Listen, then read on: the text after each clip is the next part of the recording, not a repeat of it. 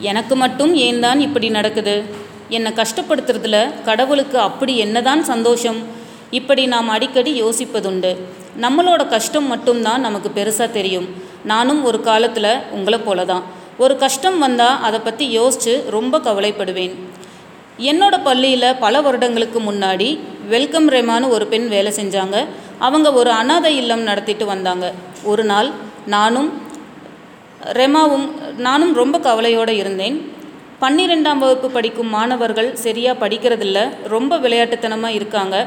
அவங்கள மோட்டிவேட் பண்ணணும் உண்மைகளை உணர்த்தணும். அதுக்கு நீங்கள் ஒரு ப்ரோக்ராம் பண்ணுங்கன்னு என்னோட தலைமை ஆசிரியர் சொல்லியிருந்தாங்க.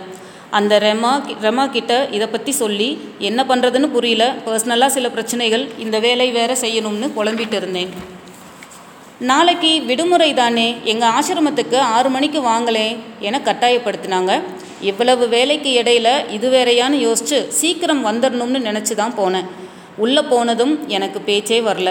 மூணு மாத குழந்தையிலிருந்து பதினேழு வயசு பசங்க வரைக்கும் ஒரு நாற்பத்தி ஐந்து பேர் இறை வழிபாடு செய்துட்டு இருந்தாங்க. இங்கே கொஞ்ச நேரம் உட்காருங்க வர்றேன்னு சொல்லிட்டு ரெமா உள்ளே போயிட்டாங்க. அந்த கொஞ்ச நேரம்தான் என் மனசு புரட்டி போட்டுச்சு. வழிபாடு முடித்தவுடன் வயது வரபின்றி கழிவறை சுத்தம் செய்தல் வாசல் பெருக்குதல் செருப்புகளை வரிசைப்படுத்துதல் இன்னும் பல வேலைகளை யாருடைய மேற்பார்வையும் இன்றி குழந்தைகள் செய்து கொண்டிருந்தனர். ரெமா வெளியே வரவே இல்லை என்பதால் நான் அந்த பிள்ளைகளோடு உரையாடத் துவங்கினேன். நான் முதலில் பேசியது நான்கு வயதான ஹரி. வாசல் சுத்தம் செய்து கொண்டிருந்தான். நான் செய்து தருகிறேன் என்று சொன்னதுக்கு இல்லைங்க இன்னைக்கு இது நான் தான் செய்யணும். இது என்னோட வேலைன்னு சொன்னான்.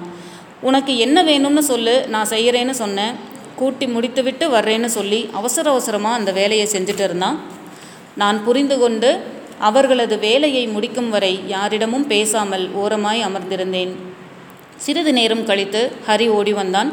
என்ன வேணும்னு கேட்டீங்களே? என்றான். ஆ சொல்லு என்றேன். என்னை ஸ்கூலில் சேர்த்து விடுறீங்களா? என்றான். நான்கு வயது குழந்தை இதை கேட்டதும் புரியாமல் எதற்கு? என்றேன்.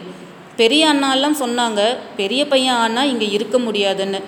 இங்கே இருந்து போனால் நான் சாப்பிடணும் இல்லை படித்தா தானே நிறைய காசு கிடைக்குமாமா அப்போ தானே நான் சாப்பிட முடியும். அதுதான் கேட்டேன் என்றான். கலங்கிப் போனேன் அந்த சின்னஞ்சிறு மனதில் பெரியவனானால் சாப்பாட்டுக்கு சம்பாதிக்கணும் என்று ஒரு கவலை. அவனுக்கு அம்மா அப்பா இல்லை சொந்த பந்தம் இல்லை. தனி ஒருவனாக நான்கு வயதில் அவனது வாழ்க்கைக்கு வழி தேடிக் கொண்டிருந்தான்